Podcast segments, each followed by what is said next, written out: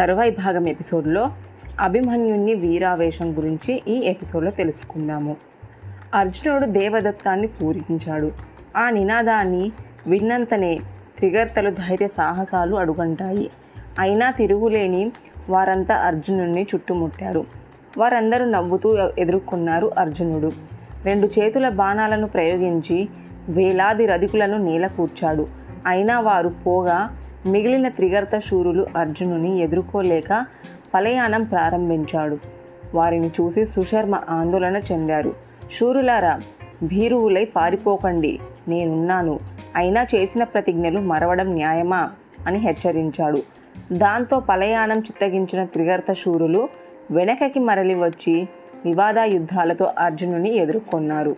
వారికి నారాయణ గోపాలాదికి పదివేల మంది తోడ్పయ్యారు. యుద్ధానికి సన్నద్ధమవుతున్న శ్రీకృష్ణుని సాయం కోరేందుకు ద్వారకా నగరికి వచ్చాడు సుయోధనుడు. నారాయణ గోపాలకులను శ్రీకృష్ణునికి ప్రత్యామ్నాయంగా అర్థించాడు కాదనలేదు శ్రీకృష్ణుడు. వారంతా ఇప్పుడు సుయోధనుని అభిమానులై కృష్ణార్జునులను ఎదుర్కోసాగారు. అర్జునుడు ఉపేక్షించలేదు. విశ్వకర్మ తనకిచ్చిన దివ్యాస్త్రాన్ని ప్రయోగించి వారందరినీ మట్టుబెట్టాడు. ఇక్కడ ఇలా ఉండగా అక్కడ ద్రోణాచార్యులు భీకర శస్త్రాలతో ధర్మరాజును ఎదుర్కొన్నాడు.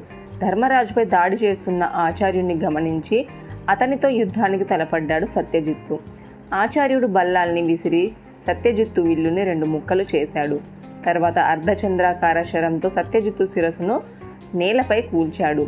ఎప్పుడైతే సత్యజిత్తు వీరస్వర్గాన్ని అలంకరించాడని తెలిసిందో అప్పుడు ధర్మరాజు తాను ఆచార్యునికి పట్టుబడక తప్పదని గ్రహించి యుద్ధరంగం నుండి పాలయానం ప్రారంభించాడు. పారిపోతున్న ధర్మజుణ్ణి వెంబడించాడు ద్రోణుడు. అది గమనించిన విరాట మహారాజు తమ్ముడు సూర్యదత్తుడు ద్రోణుణ్ణి అడ్డుకున్నాడు. అడ్డుకున్నదే ఆలస్యము. సూర్యదత్తుణ్ణి ముక్కలు ముక్కలు చేశాడు ద్రోణుడు. అది చూసి తట్టుకోలేని భీమాసేనాదులు తెగించి ఒక కుమ్మడిగా ద్రోణుని ఎదుర్కొన్నారు. అల్లంత దూరం నుంచి ఇదంతా గమనించిన అర్జునుడు కూడా ఊహకందని విధంగా వేగంగా వచ్చి ఆచార్యునితో తలపడ్డాడు. కాసేపటికి సూర్యుడు అస్తమించడంతో ఇరు పక్షాలు యుద్ధాన్ని చాలించారు. మరునాడు తెల్లగా తెల్లారింది. కౌరవ పాండవేయులు సంగార సంగార ప్రస్థానాన్ని ఆరంభించారు.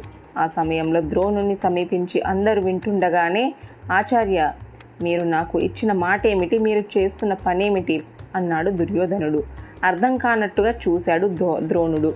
ధర్మనందుని బంధించి ఇస్తానని వరమిచ్చి అతని చేజిక్కగల అవకాశాలు ఎన్ని లభించినా ఉపేక్షించడంలో మీ ఆంతర్యం ఏమిటి ఆడిన మాట తప్పడం మీకు ఆనందంగా ఉందా? మాట ఇచ్చి మోసపుచ్చడం నీకు చెల్లింది అన్నాడు దుర్యోధనుడు.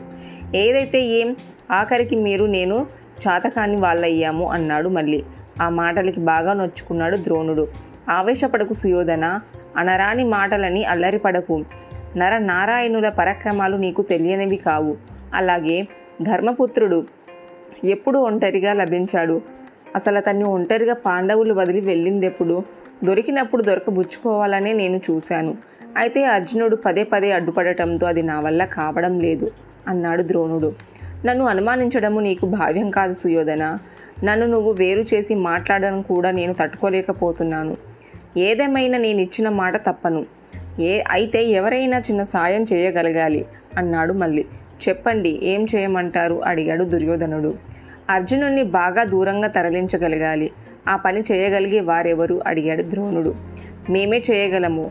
ఇది ఇంకొకరికి అసాధ్యమన్నారు త్రిగర్తాశూరులు మరలా మరలా ఆలస్యం దేనికి? తొందరపడండి అన్నాడు ద్రోణుడు. ఆచార్యుడ మాట అనడమే ఆలస్యము. త్రిగర్త సూర్యులు తమతో పోరా పోరాటానికి రమ్మని అర్జునుడిని కవ్వించాడు అంతే. అర్జునుడు వారితో యుద్ధానికి సిద్ధమయ్యాడు. అదే అదనుగా ద్రోణుడు పద్మవ్యూహము నిర్మించాడు. వివిధ దేశాలకు చెందిన రాజులు దాని దళస్థానాలలో ప్రవేశించారు. వారి కుమారులు కేసరాల నెలవులను ఆక్రమించారు. దుర్యోధనులు ఆ తుమ్మి ముగ్గరము దద్దుచోటు ఆక్రమించాడు. వ్యూహముఖంలో ద్రోణుడు నిలబడ్డాడు. అంతలో పాండవేయ వాహిని కోలాహలంగా సంగ్రామ ప్రస్థానము ప్రారంభించింది. భీమసేనాదులు ద్రోణునితో తలపడ్డారు. అయితే వారిని ఒక్క అడుగు కూడా ముందుకు వెయ్యనీయక అడ్డుకున్నాడు ద్రోణుడు.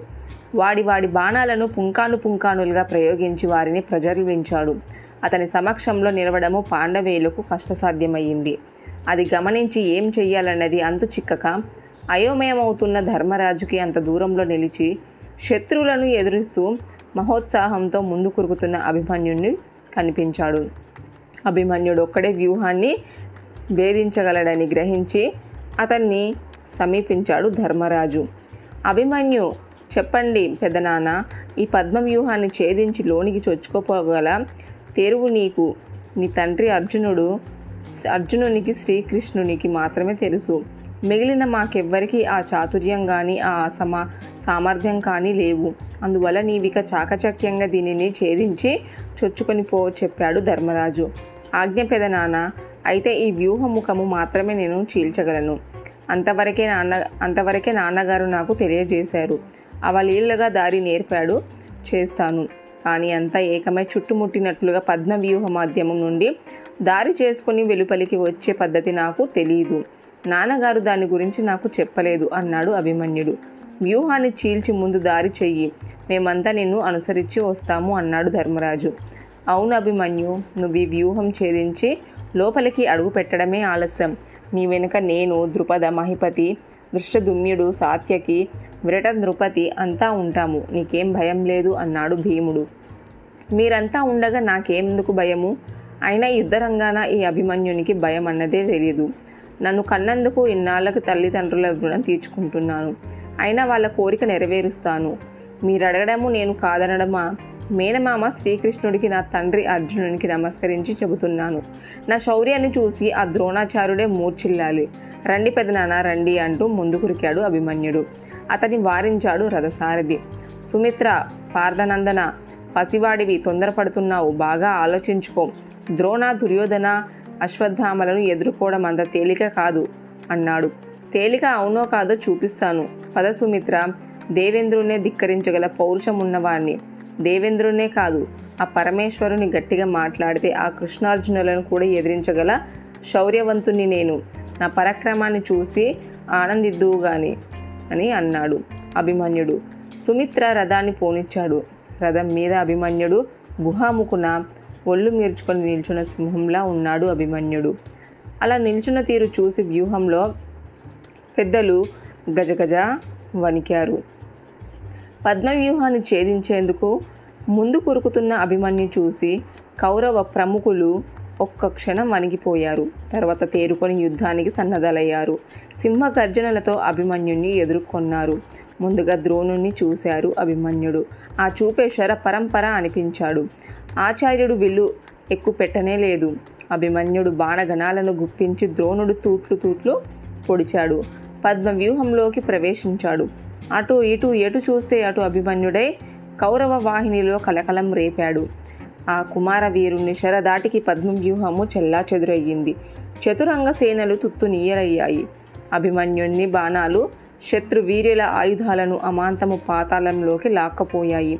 ఏనుగులను నేల కూల్చాయి. గుర్రాలను అల్లంత దూరాలకు విసిరేసి రథాలను కుప్పకూల్చాయి వీరభటులు శీర్షాలు తెగ నరిగారి. విల్లులు విరగబడ్డాయి. కవచాలు కిరీటాలు పోసుకుపోయాయి. కత్తులు ముక్కలు ముక్కలైనాయి. ఎక్కడ చూసి అక్కడ తెగపడిన చేతులు కాళ్ళు మొండాలు అభిమన్యుని నిలువరించలేక కౌరవ వాహిని వెనుకకు పరుగు తీసింది సైనికుల్లా పిరిగితనంగా పరుగు తీస్తుంటే దుర్యోధనుడు తట్టుకోలేకపోయాడు. విపరీతంగా బాధపడ్డాడు. అంతలోనే బాధపడటము కర్తవ్యం కాదని తెలుసుకొని అభిమన్యుని ఎదుర్కొన్నాడు. సుయోధన నాతో యుద్ధము మాటలు కాదు మాయాద్యూతం అంతకన్నా కాదు అభిమన్యునితో పోరు అంటే ప్రాణాల మీద ఆశ వదులుకోవడమే అని గుప్పెడు బాణాలు ఒక్కసారిగా గుప్పించాడు అభిమన్యుడు. తేనెటీగల దాడిలో చిక్కుకున్నట్టుగా విలవిలలాడాడు దుర్యోధనుడు. అతని స్థితి గమనించి ద్రోణాచార్యుడు కౌరవసేనను హెచ్చరించాడు. దుర్యోధనుడు తానేమిటో తెలుసుకోకుండా అభిమన్యునితో యుద్ధానికి తలపడ్డాడు. ప్రమాదాన్ని కొని తెచ్చుకుంటున్నాడు. ఆలస్యం చేయక అతన్ని ఆదుకోండి. అభిమన్యుని నిలువరించండి అన్నాడు. తన రథాన్ని కూడా అటుగా పోనివ్వండి. సారథిని కోరాడు ద్రోణుడు. ఆ సరికే కృపాచార్యుడు అశ్వత్థామ కృతవర్మ శలుడు శకుని పౌరవులు శల్యుడు వృషసేనుడు మొదలుగా గల కురు వీరులు దుర్యోధనికి అడ్డగా నిలబడి శౌర్య వేషాలతో గర్జించారు. అభిమన్యునిపై వందలాది బాణాలతో దాడి చేశారు. ఆ బాణాలను అవలీలలుగా ఎదుర్కొన్నాడు అభిమన్యుడు. జవాబుగా అసంఖ్య శాస్త్రాలను ప్రయోగించి ఆకాశాన నిలిచి యుద్ధాన్ని చూస్తున్న అమరుల అభినందనలు అందుకున్నాడు. కృష్ణాచార్యులు ఇతర ప్రముఖులు కొందరు అభిమన్యుని ప్రతిఘటించలేక పలయానాలు చిత్తగించారు. అభిమన్యుణ్ణి సమీపిస్తూ ఆ దృశ్యాన్ని చూసిన ద్రోణుడు సుభద్ర తనయుణ్ణి ఎదిరించడం అందరి వల్ల కాదని గ్రహించి మరింత వేగంగా ముందు కురికి అభిమన్యునిపై పుంకాను పుంకానులుగా బాణాలను వదిలిపెట్టాడు. అభిమన్యుడు వాటిని ఎదుర్కొంటున్నాడు. ద్రోణునితో మాత్రమే యుద్ధం చేస్తున్నాడు అతను అది గమనించి పలయాణం చిత్తగించిన కృష్ణాచార్యుడు అశ్వత్థామ మరికొందరు ప్రముఖులు ఒకరికొకరు చాటుగా వచ్చి అభిమన్యుని చుట్టూ చేరి వివిధ ఆయుధాలను ఒకే దాటిలో అతని మీద ప్రయోగించారు. నవ్వుకున్నాడు అభిమన్యుడు. వస్తున్న ఆయుధాలను ఆకాశ మార్గంలోనే చూర్ణం చేసి చేతిలో ఉన్న విల్లును ముద్దు పెట్టుకున్నాడు. అభిమన్యుని వీర విహారము దుర్యోధనునికి అంతు చిక్కదు బాలుడు అభిమన్యుడేనా? అతను అన్నీ ఆశ్చర్యపోయాడు. సైనికులను హెచ్చరించి అభిమన్యుడు దాడి చేయాల్సిందిగా పురుగొల్పారు. సముద్రంలో ముందుకురికి అభిమన్యుని ఎదుర్కొంది సైన్యము. చెలియలి కట్టలా అడ్డుపడ్డాడు అభిమన్యుడు. కెరటాల వెనక్కి మళ్ళినట్టుగా సైనికులంతా పరుగులు తీశారు. అది చూసి దుర్యోధనుడు మరింత ఆశ్చర్యానికి గురయ్యాడు. అతను అలా ఆశ్చర్యంలో ఉండుటగానే అశ్మకుని శీర్షము ఖండించాడు అభిమన్యుడు. కర్ణుని కవచము చిన్నాభిన్నం చేశాడు. బాణాన్ని గుండెను గురిగిపెట్టి కొట్టి కర్ణుడు మూర్చెల్లేలా చేశాడు.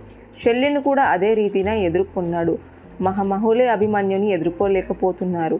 మనం ఎంత అన్నట్టుగా భయపడి కౌరవ వాహిని అభిమన్యునికి దూరంగా జరిగి పరుగులు పెట్టడం సాగింది. ద్రోణుడు ఎన్ని విధాలు నచ్చజెప్పిన వారు వినిపించుకోలేదు. అదంతా చూసి అమరులు సిద్ధులు విద్యాధరులు సాధ్యులు విస్తుపోయారు. వేన్నోళ్ళు అభిమన్యుని అభినందించారు. ఆ సరంభం గమనించి అప్పటికి తేరుకున్న కృపద్రోణ అశ్వత్థామ కృతవర్మ బృహద్బలుడు కర్ణుడు మొదలైన యోధులు తమ తమ చతురంగా సేనలతో మళ్ళీ అభిమన్యుని చుట్టుముట్టారు. ఆందోళన చెందలేదు అభిమన్యుడు. అందరినీ ఇట్టే ఎదుర్కొన్నాడు. చక్రంలా విల్లును వంచి శరం పరపర కొరిపిస్తూ యోధులను జేజేలందుకున్నాడు.